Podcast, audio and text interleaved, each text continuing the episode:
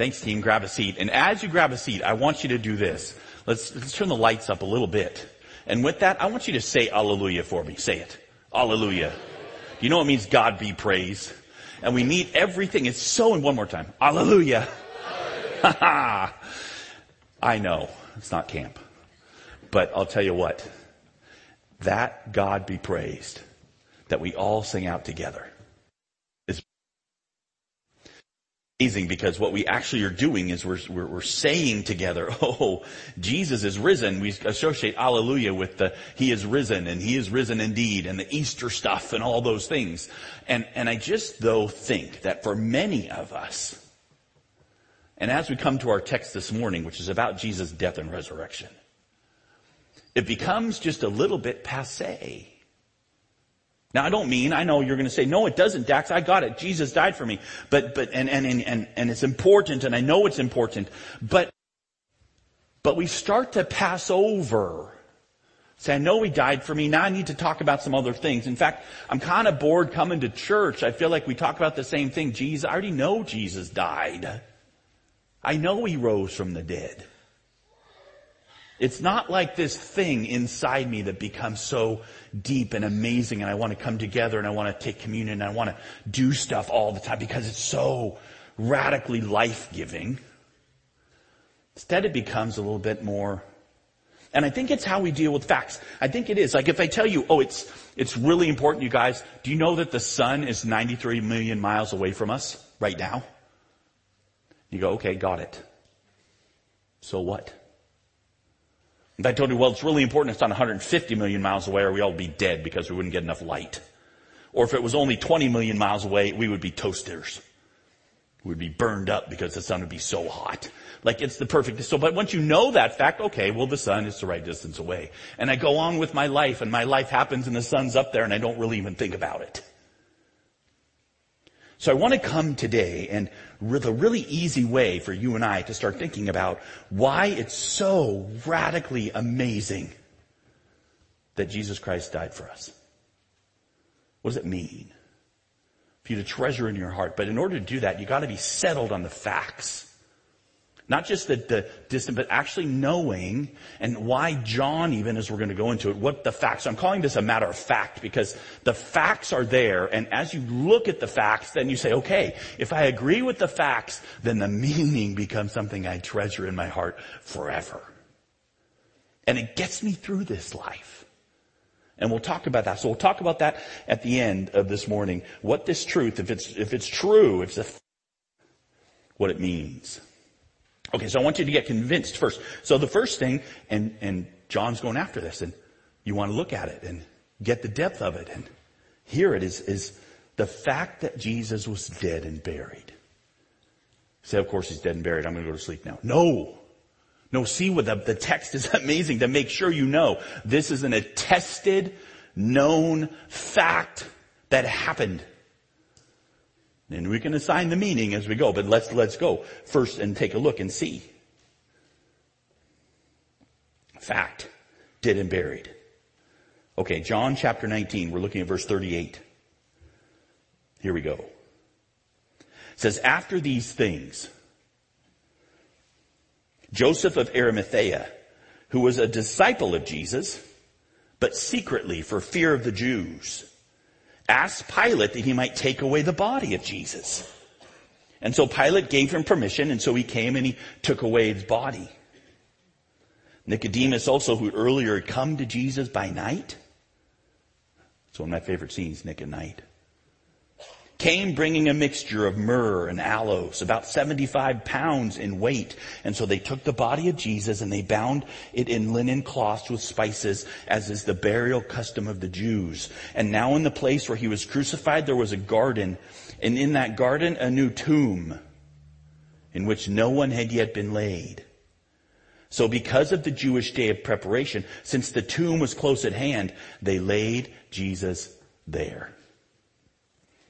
Okay, this is the end of John 19, and this is the whole piece of where they buried him, right?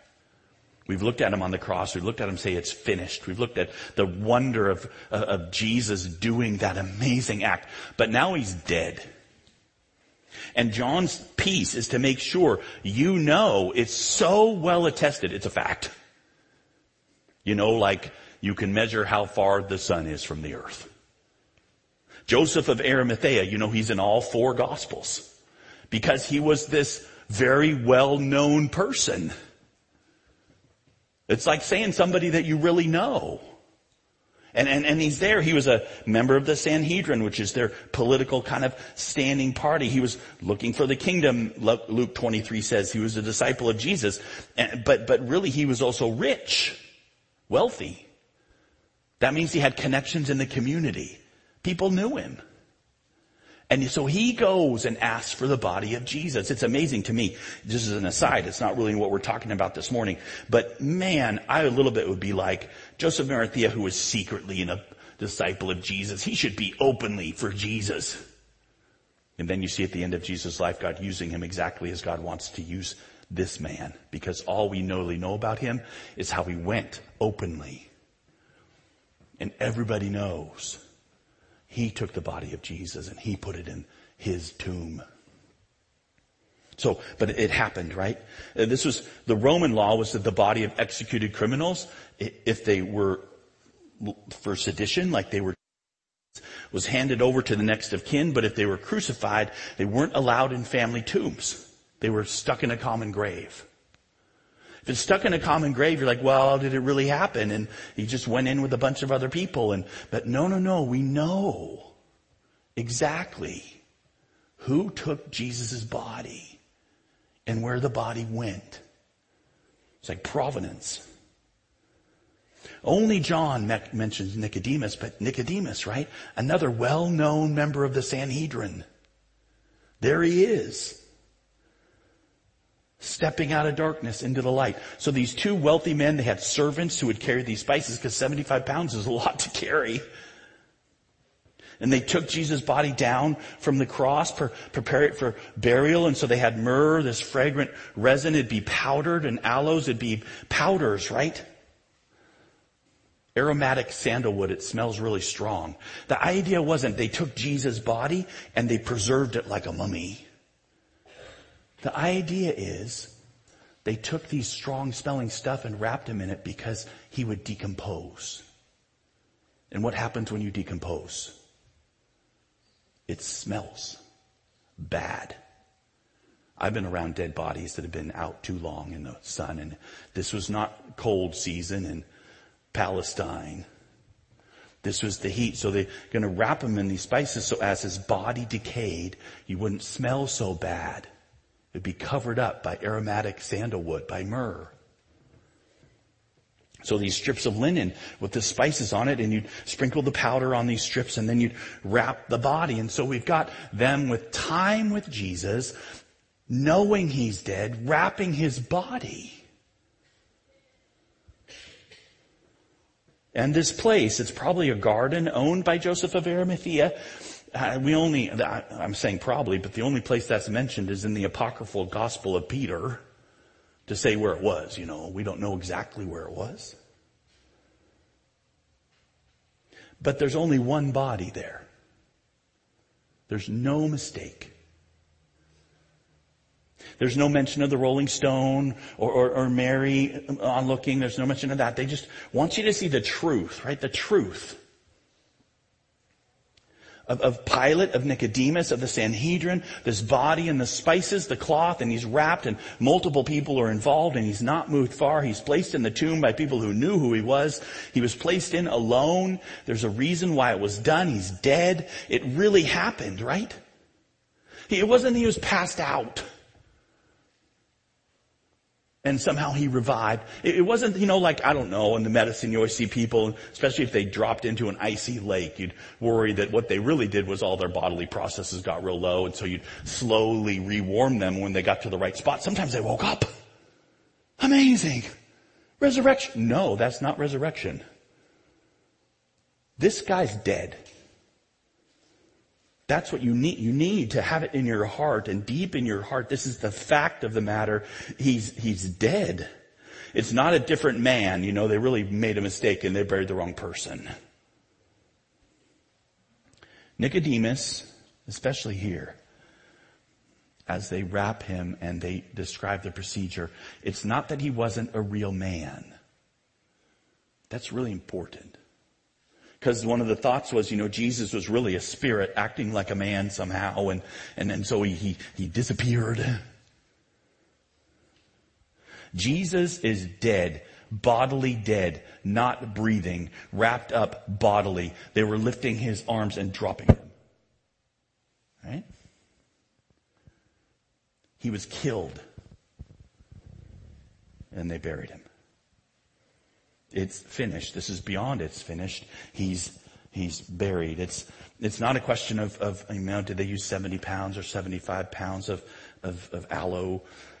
How many strips of cloth did they put around him? It's a testimony of it was a real person dying and then they buried him and that means he's gone. And so I think of it like, like if you've ever lost somebody, I've lost somebody this year. My dad died this year. He's gone. I will not talk to him anymore till heaven. He's in the ground. His life has left him. He's dead. That's the fact, right? I accept it. I accept it of Jesus. I let it through my grid. It's not just true if I want it to be. It's a matter of fact. The eyewitness account that's true that for you. He, I want that for you. It's, it's sad. It's someone that is amazing and he was awesome and he died.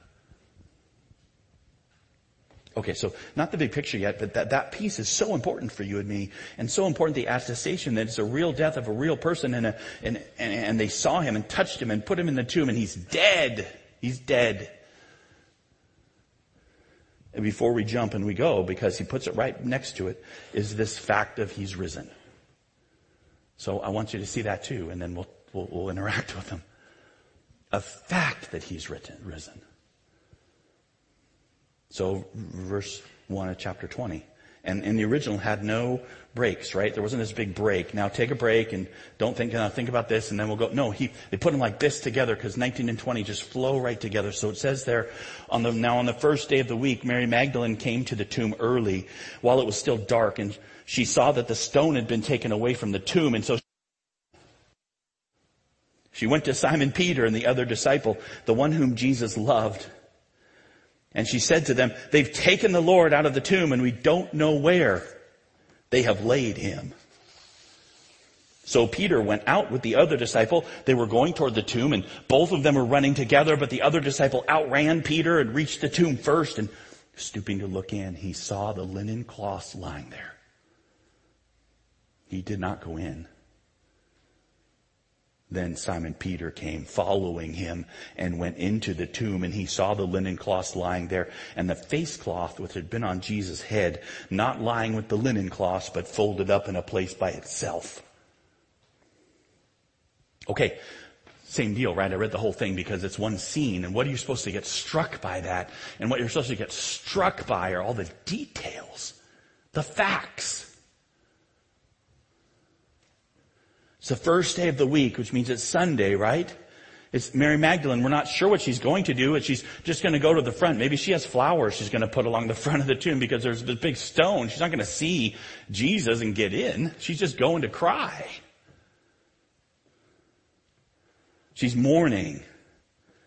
She's not thinking he's risen from the dead. And she sees the stone's gone, the stone that sealed up the tomb. So she ran to Peter and the disciple uh, that Jesus loved. We think that's John's self-designation, right? And what does she say? He's risen. No. She says they stole him. Right? They stole him.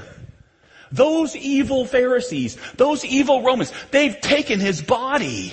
They're going to throw it in the common grave. He's dead, you see. He's dead. She saw him. He's dead.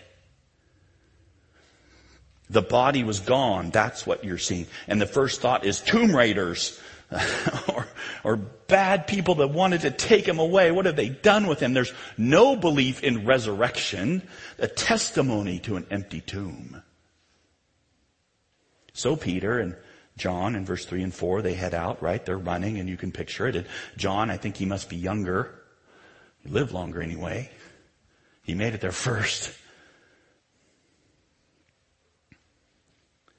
And he looked in and he didn't go and he just looked and he saw the cloths, you know, the, been wrapped around Jesus in the last chapter, the empty tomb and the cloths are there, the strange tomb raiders, strange kind of moving Jesus taking off his grave clothes to move just the body.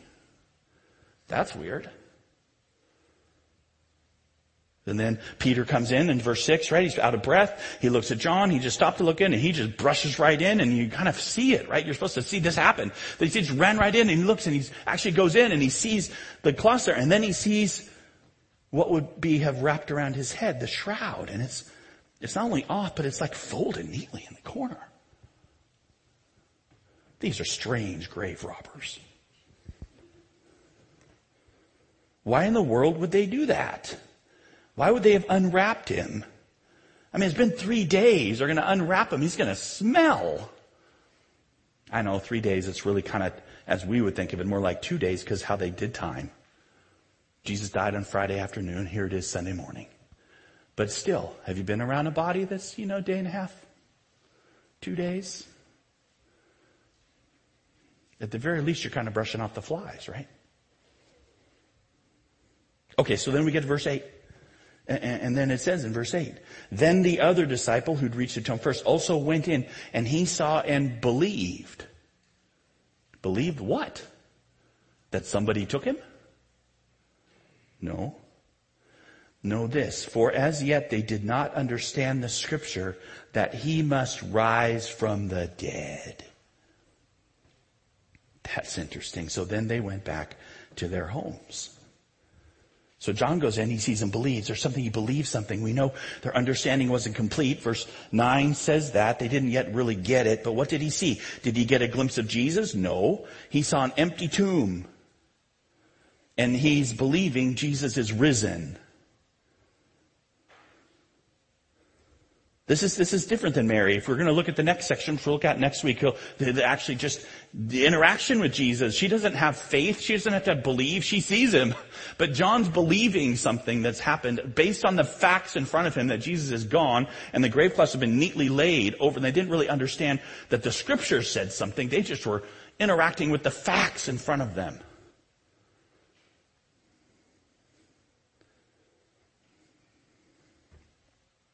He's not dead.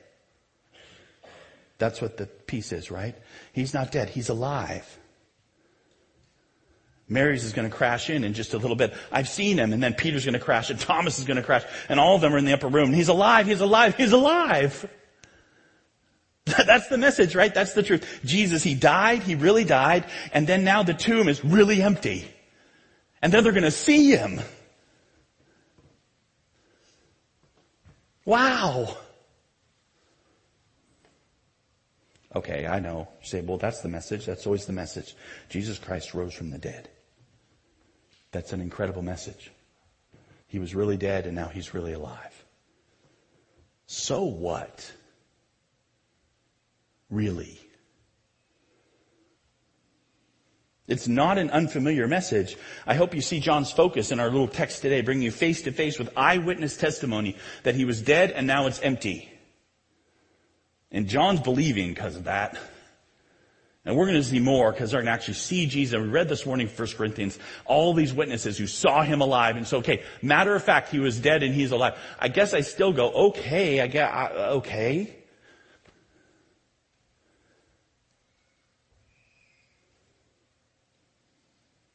He died. He rose. So let's face it for a moment, the truth of the death, the burial, the resurrection.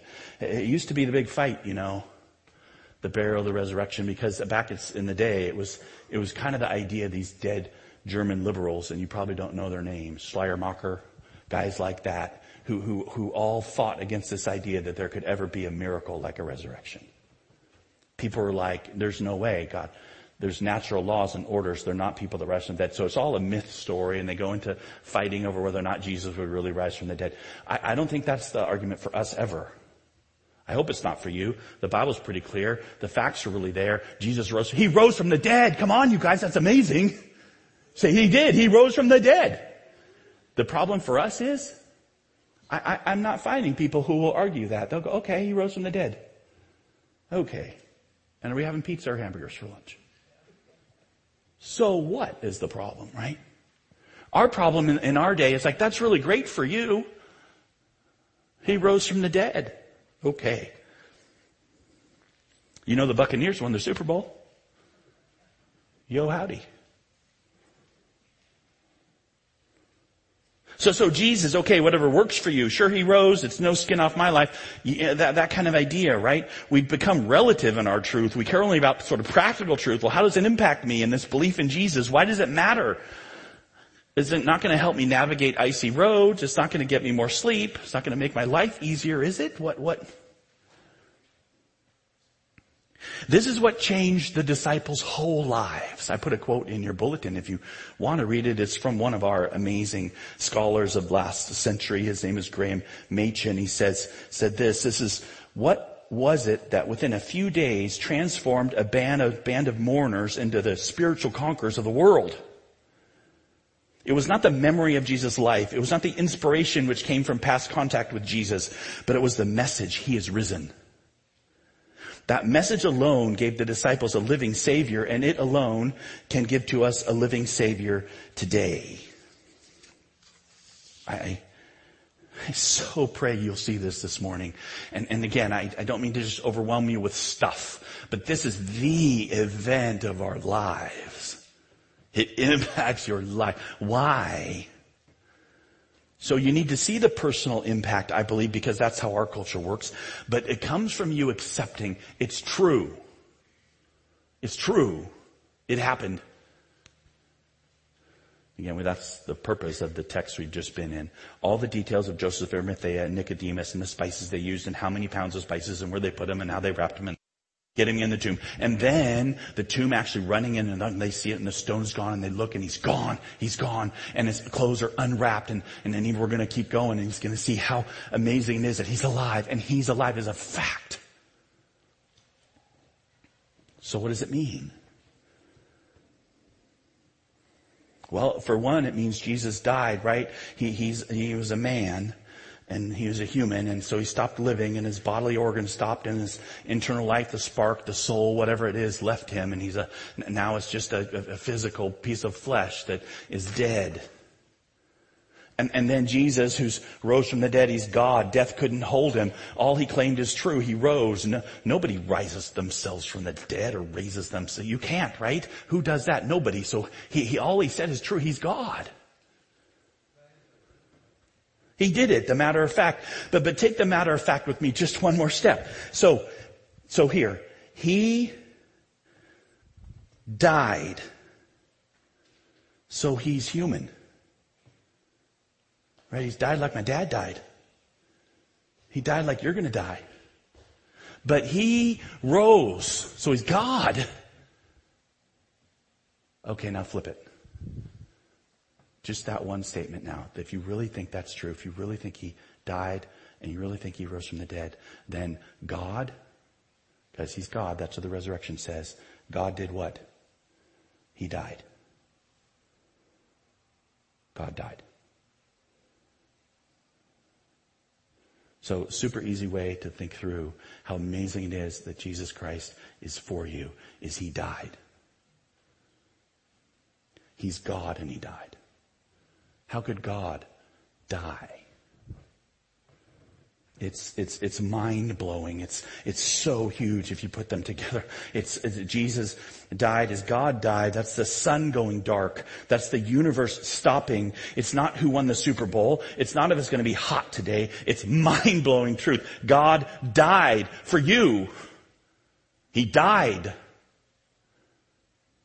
Everything about this is his act for you. Every breath, every moment, his victory over death is your victory over death, right? This single thing, God died. And I think, oh, well, you know, I'm not good enough or nobody's for me or my life is too hard. Are you kidding? God died for you. He did. This is why we come together. We again try and get our hearts and our minds back in the channel of realizing, you know what? Jesus Christ is for me. Why is that so important? Because He's God and He died for me and He lives.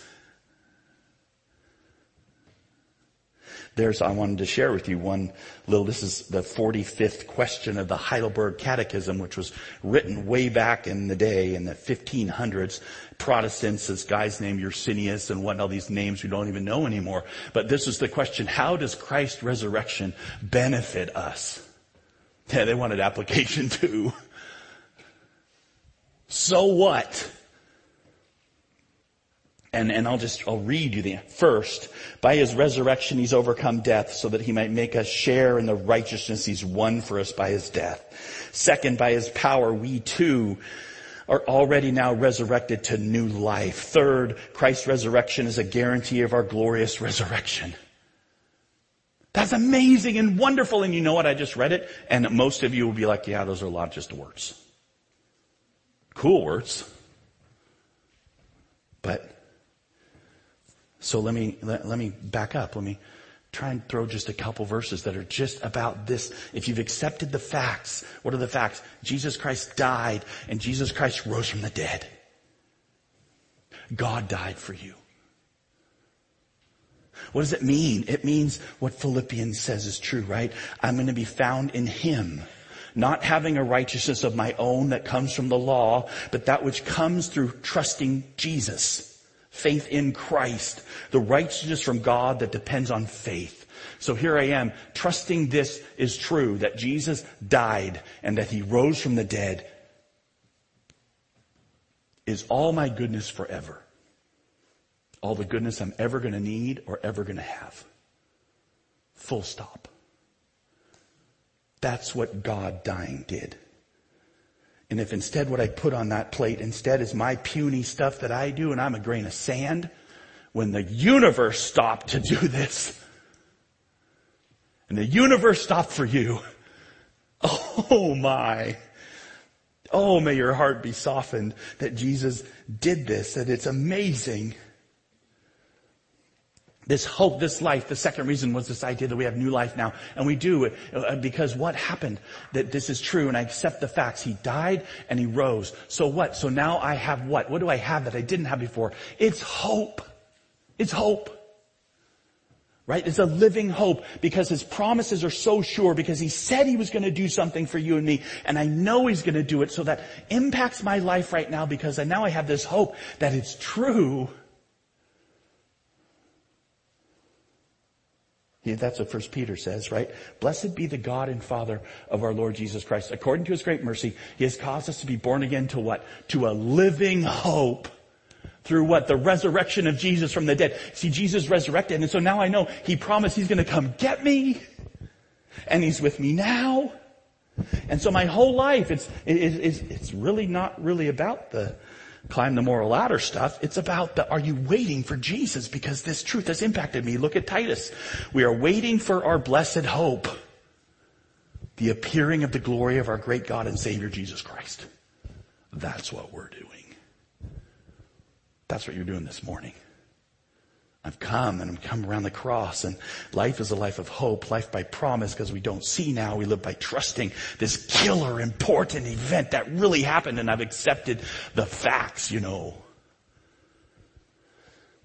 And this third thing that Christ's resurrection is a guarantee of our glorious resurrection. We know that there's this future glorious resurrection coming. I'll see my dad again. I'll see my grandma. We'll be together with Christ, right? Here's again the Philippians, and it says this, is our citizenship is in heaven, and from it we await a savior, the Lord Jesus Christ, who will transform, he hasn't yet, he will transform our lowly body to be like his glorious body by the power that enables him even to subject all things to himself. His power will work on you to change you to something that never sins again, that's in Him forever. You don't have it now, sinner. You're gonna have it. This is amazing. He's God and He died for you in If we have been united with Jesus in a death like his, we shall certainly be united with him in a resurrection like his. I die, you know, and I've come into his death, even as we take communion and we talk about that, or baptism, and we go into the death with Christ and we come up in life, we're saying, I'm with him, and so I'm going to have a life with him too. This is your. Will you take it today? Will you take it home? Will you take it with you? Will you say, yes, I received this, this fact, and it's a fact, and I will hide it in my heart that it's true, that Jesus died. He really died. Stinky dead, dead. Cessation of bodily function, dead. Buried, dead. And then he really, he rose from the grave because death could not hold him and he is God. And what that means in simple terms that you can really chew on and treasure in your heart is that God died for you. And you can quibble with me and say it's impossible for God to die. I know, but Jesus is fully God. And he really died. And the depth of that amazing, amazing, amazing statement is that he became sin so that you would become the righteousness of God. And this is our hope forever. And we just receive it and our lives are changed because of the hope you can have today. Receive it, would you? And rejoice with me. And would you say just one more time with me? Hallelujah. Hallelujah. Oh, hallelujah. Let's pray.